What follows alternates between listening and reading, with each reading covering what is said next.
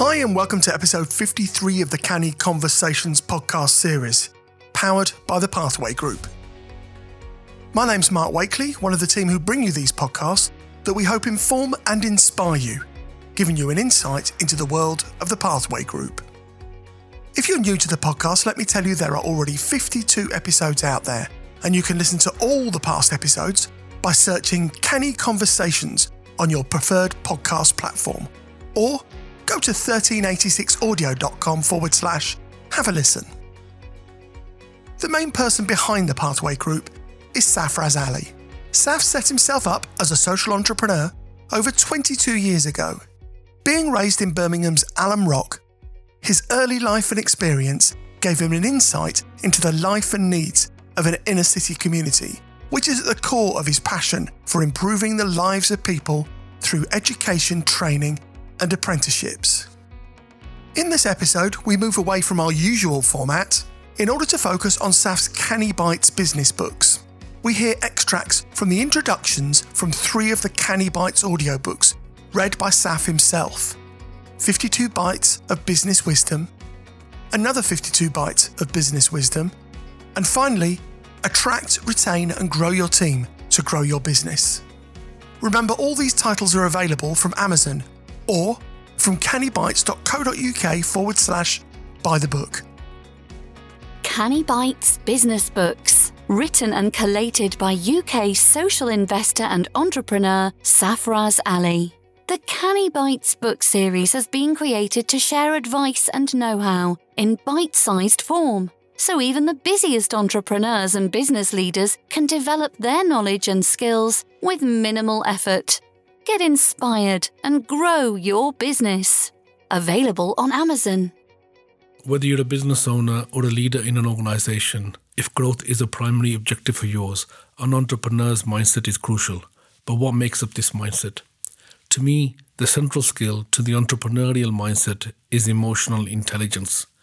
When you can understand somebody else's perspective, problems, and frustrations, you are in the best position to build bridges develop relationships. But being emotionally savvy, being in tune with yourself first, and being able to answer questions such as where am I now and where would I like to be? Without this understanding of your abilities, strengths, and weaknesses, it's unlikely you'll ever be in a position to understand others, motivate them, and help to drive growth in your organization or business. As such, the first rule of developing an entrepreneurial mindset is whatever you do in your business or your role, it needs to be enjoyable, fruitful, and continually challenging. These things will encourage you in your personal growth, which will eventually translate to professional growth. So, how can we achieve this personal growth?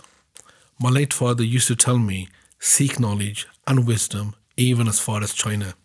This is something that has stuck with me since and is that very notion of seeking, sharing, and retaining wisdom in which we can find the seeds of personal growth.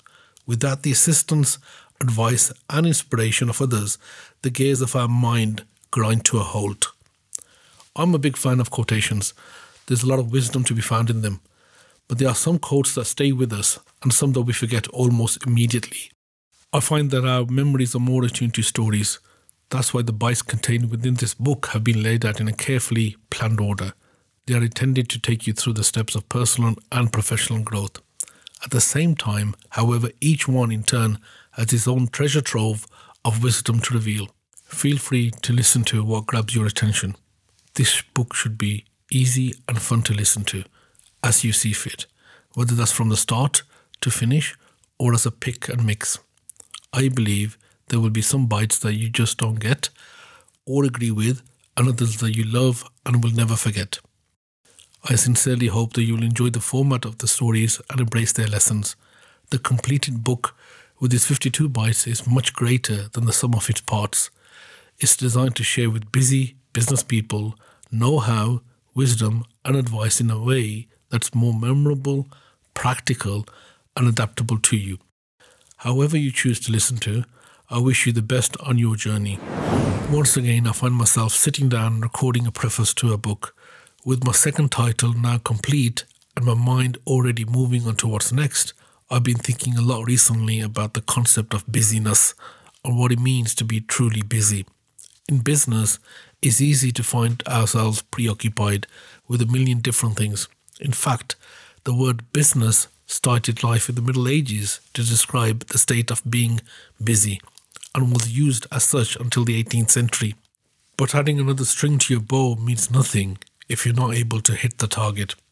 The majority of people will happily talk about being busy. They'll harp on about simply getting stuff done. They may attend seminars on decision making, go to networking events, do extensive research and reading on a certain topic. These people will happily read a book to learn something new, even going as far as to make plenty of notes, and then nothing happens. Some people, in fact, most people, do not take direct action. They will not change anything.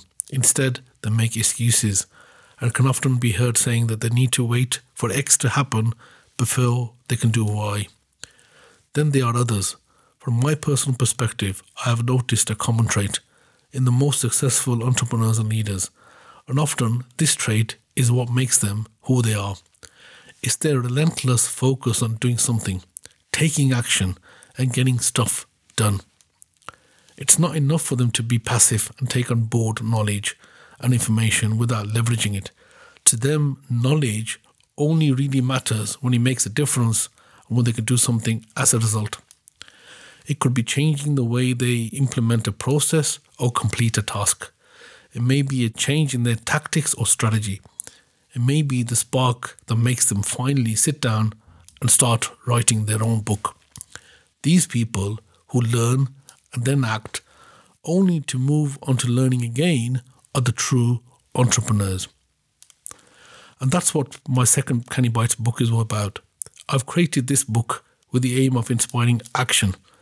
In a slight departure from my last book, which focused on learning from narrative, this book focuses on key takeaways which can help you to take action.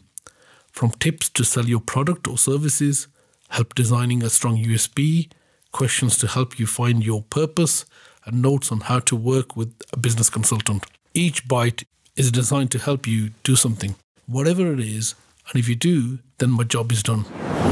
Thank you for taking the time to listen to this book, the third one in the Canny Bite series.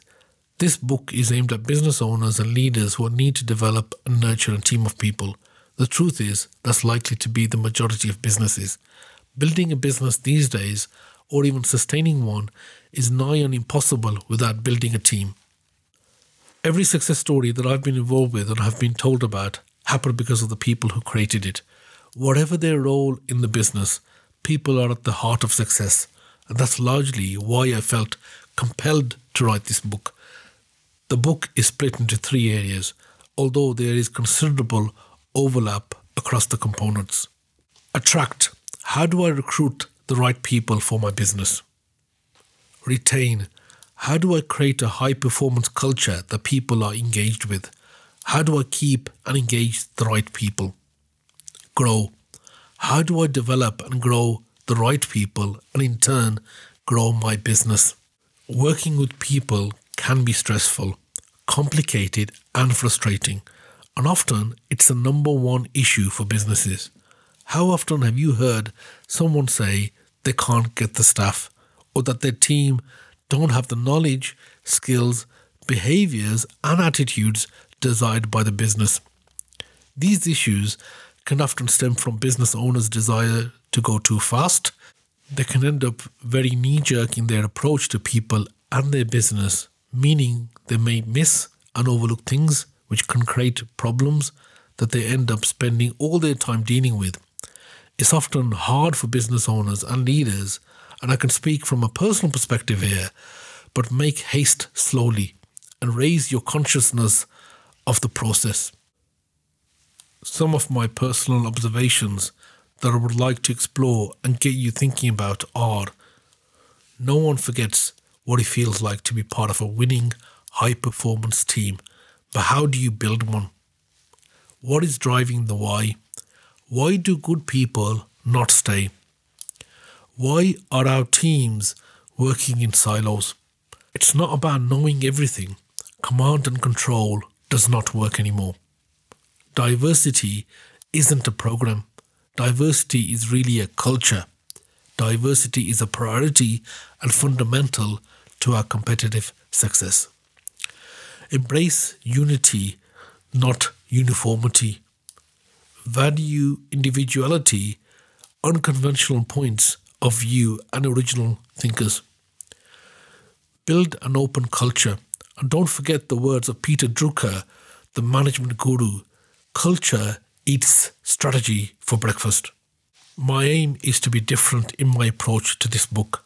Most business books are recorded in a style that promotes the background and the expertise of the author, with anecdotes and stories which are simply about promoting him or her. This is why business books can often be unnecessarily long and repetitive, and I would therefore like to cut to the chase to deliver some impact. So let's get going. A desire to belong and the gig economy. The world of business is being disrupted. As a CEO, you have to recognize that your business would be radically different in the next five to 10 years and then build a team to succeed in that new world, says Adena Friedman, President and Chief Operating Officer of NASDAQ. Business models are adjusting not just because of technology, but also because of people. The traditional relationship between employees and employers is under strain. People want to feel a sense of purpose. They want to make a difference, have impact, and be valued and heard. They want to feel like they're part of something.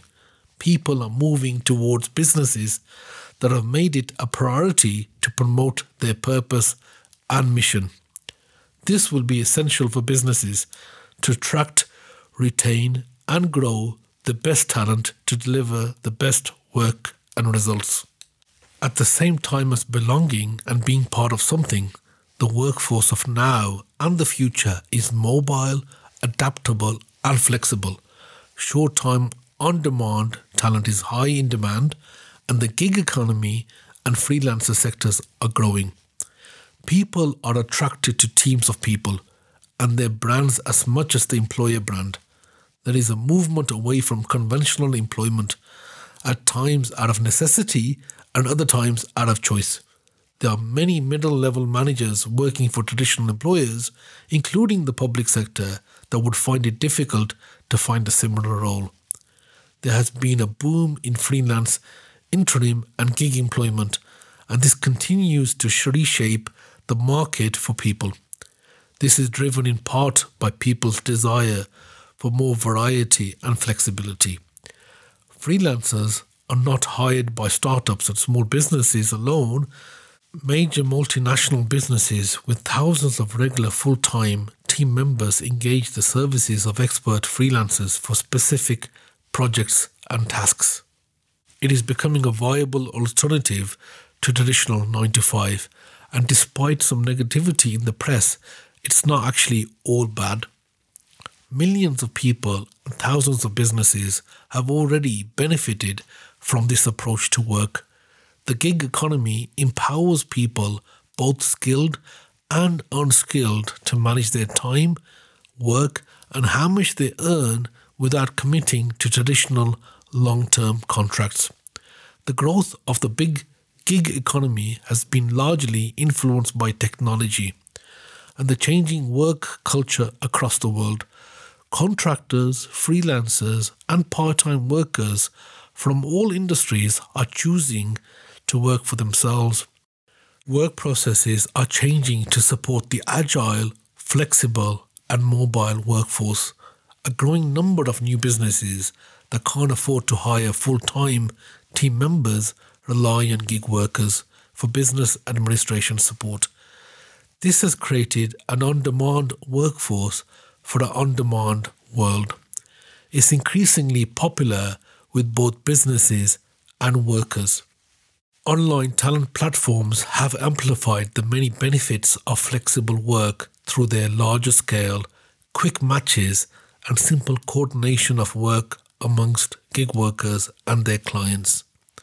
Gig work is not just limited to platforms such as TaskRabbit and Upwork. Not all independent work roles are based around a technology platform, and contract workers can work for traditional companies without using online applications. In fact, technology giants like Amazon have embraced flexible workers. The global reality is that many employers are losing the control they once had over the labour market.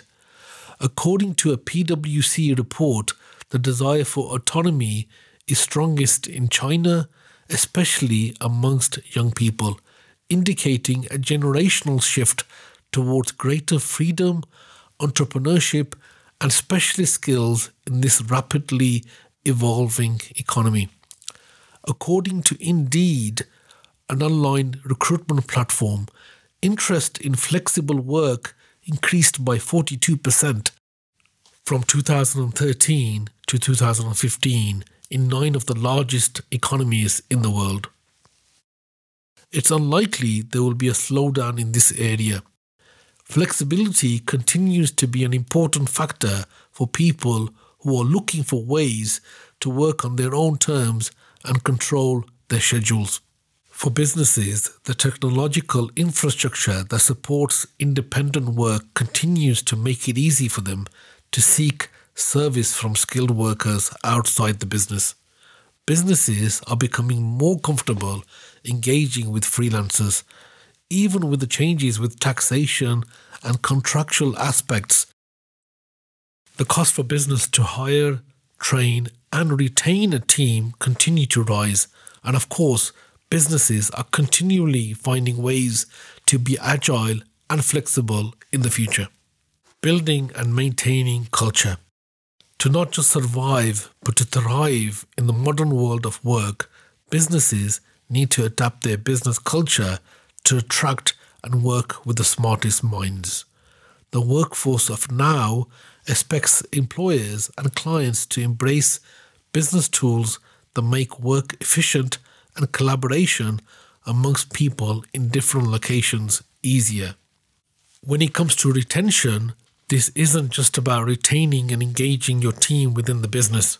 For me, retention is also about retaining the culture of the business and ensuring the culture isn't disrupted.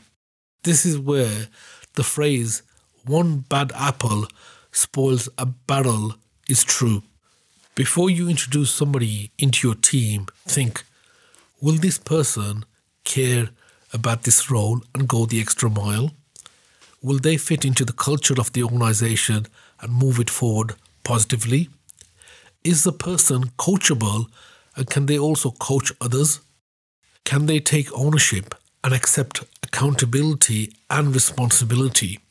Or is this person more about making excuses and blaming others, or worse still, in denial? Despite our best efforts, certain bad apples will get through the net. One bad apple will quickly spoil an entire box of apples. In every business, there is a person or sometimes several individuals who damage the business. At times, it is not completely obvious as they may be initially unseen and unrecognized as the bad apples. This can be fatal if recognized too late. This person may have originally been seen as charismatic and admired as talented and successful. One of their talents is in self promotion, bolstered by an ability to lie with practiced ease. This is not about scaremongering, but it's important to protect the culture of the business and exit them as soon as possible to retain the culture of growth within the business. Another challenge often grappled with within businesses at both an organization and individual level is bias. Biases are simply another term for the patterns of association in the files of our brain that have been set up to interpret the events and other matters that we encounter. These can impede us, limit our view, and blind us to alternative options, leading to unhelpful behavior and decisions which can be costly to business. For example, there is an inherent gender bias in some job adverts. research has shown that women consistently underestimate their abilities and when it comes to new opportunities can focus more on what they cannot do rather than what they can offer an employer. So, presented with a list of duties and responsibilities and a list of essential criteria which are littered with stereotypical masculine traits like competitive and ambitious, women can be turned off. Whereas a male candidate will look at that list and often think it'll be alright on the night. From experience, I know that businesses that are more tuned into this have reduced the emphasis on personal character attributes in their adverts and now more focus on the day to day duties and tasks of that role alongside the values and behaviors of the business. So, if you want a more gender diverse field of applicants, do it differently. Much of the bias that we see in too many workplaces is unconscious. Much of the time, it exists simply because the existing workforce and management have never actually needed to think about certain issues. This can be as simple as the women's toilets being an afterthought on a different floor to the men's toilet or in a less accessible place. Or it can be there being no quiet, private space being available in which a religious observer would be able to pray. Perhaps the manager's office is upstairs, which makes accessing it impossible for a less physically able team member. Those with strong, determined personalities will perhaps look at obstacles like these and think, I will not be put off by this. And in the vast majority of cases, employers will want to accommodate and will be all too happy to change things like this. In the case of disability, it is the law that employers must make a reasonable adjustment to account for an individual's disability. Good employers will readily make any changes which are suggested by their team. They want them to feel happy and valued after all. But it can be often dependent on someone speaking out. From stated culture to unwritten rules. When it comes down to it, culture is the foundation of business success.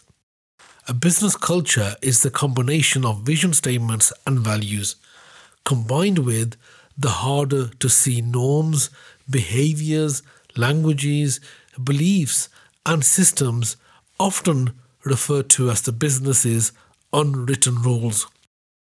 Unwritten rules are people's perception of this is the way we do things here. They drive people's behavior, yet they are rarely openly talked about. These unwritten rules can be positive or negative. Positive rules underpin teams that are positive, lean, and agile. On the other hand, if a team is not functioning well and there is a great deal of internal conflict, there is no doubt that negative unwritten rules will be in place. These unwritten rules are created in a number of ways. People watch what gets noticed, people watch what doesn't get noticed, and people watch for any differences in terms of what people say, what they actually do. Transparency is key and is often the most difficult thing for businesses to embrace. Transparent businesses encourage the business wide flow of communication and information, which can range from simple team feedback to sharing profit and loss statements. Greater transparency brings together individuals and teams, putting everyone on the same page in taking forward the business's mission and vision. This is a proven strategy for enhancing performance and retaining talented teams. However, what I have found often is that instead of transparency, in many businesses, there is a closed approach to sharing and even intentional deceit with team members. In addition, instead of measurement and playing by equal rules, there is performance assessment based on subjective interpretation, and therefore bias again creeps in. The traditional signs of good culture are the core values of the business, the mission and vision statements. as well as the customer service standards. Where possible, a business's values and priorities should be so well ingrained that each team member can name them and be prepared to adapt them if necessary. A business is not a business without customers. Making the customer your top priority seems like common sense, and many managers assume that everyone knows that and works with the customer in mind. Actually, doing the things necessary to prioritize the customer within your business day after day is not so easy. Problems and issues get in the way. Failing to anticipate all the ways in which business communication and service interactions bear on the customer experience can cripple the efforts to satisfy clients.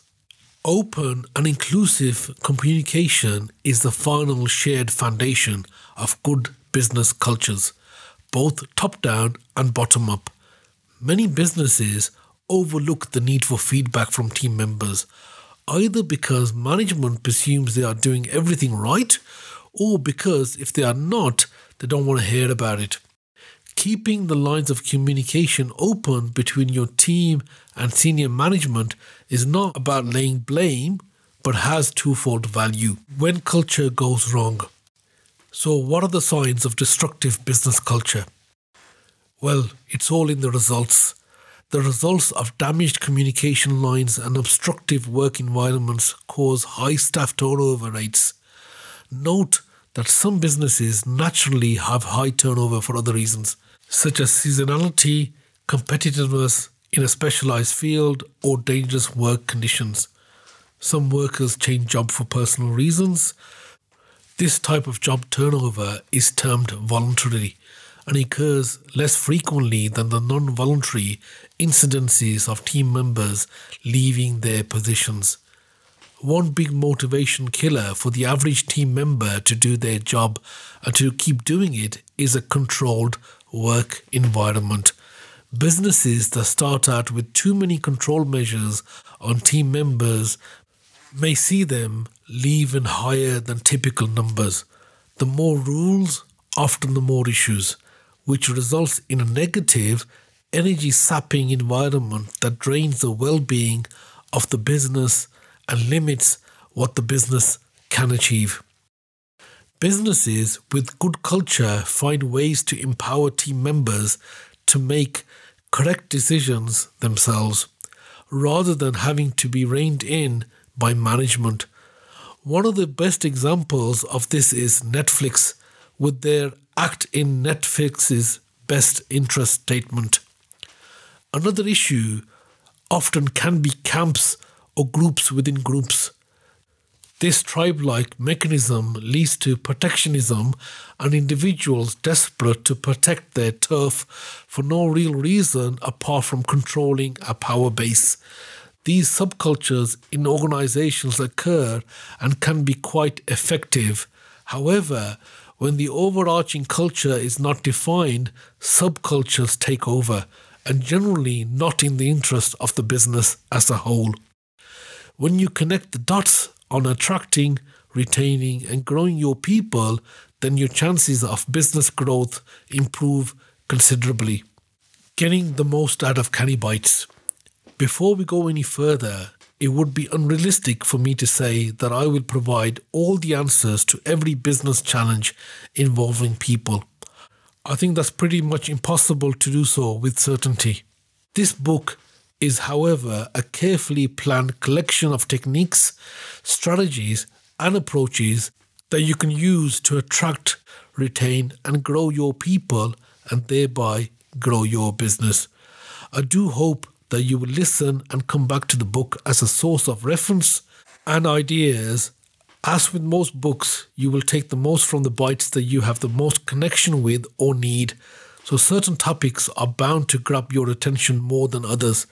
However, you choose to listen, I wish you all the best on your journey. Canny Bites Business Books, written and collated by UK social investor and entrepreneur Safraz Ali. The Canny Bites book series has been created to share advice and know how in bite sized form. so even the busiest entrepreneurs and business leaders can develop their knowledge and skills with minimal effort. Get inspired and grow your business. Available on Amazon.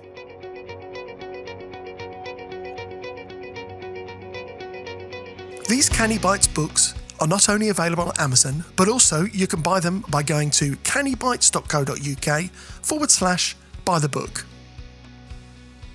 Thanks for listening to the Canny Conversations podcast. If you'd like to know more about Saf's success, the lessons he's learned, and how they might help you, then take a listen to the previous podcast episodes. From these, you'll hear how he set up various business network groups for underrepresented business communities, or his involvement in community projects, or his instigation and involvement in a plethora of awards. Just search for Canny Conversations on your podcast app, or go to 1386audio.com forward slash have a listen and click on the Canny Conversations picture. If you've enjoyed this podcast, then please like, review, subscribe, or follow, and please tell your friends and colleagues about us. If you'd like to know more, then go to cannyconversationspodcast.co.uk or go to SAF's website, safras.co.uk. We'll be back next week with another Canny Conversations podcast, so until then, have a good week. This is a 1386 audio production.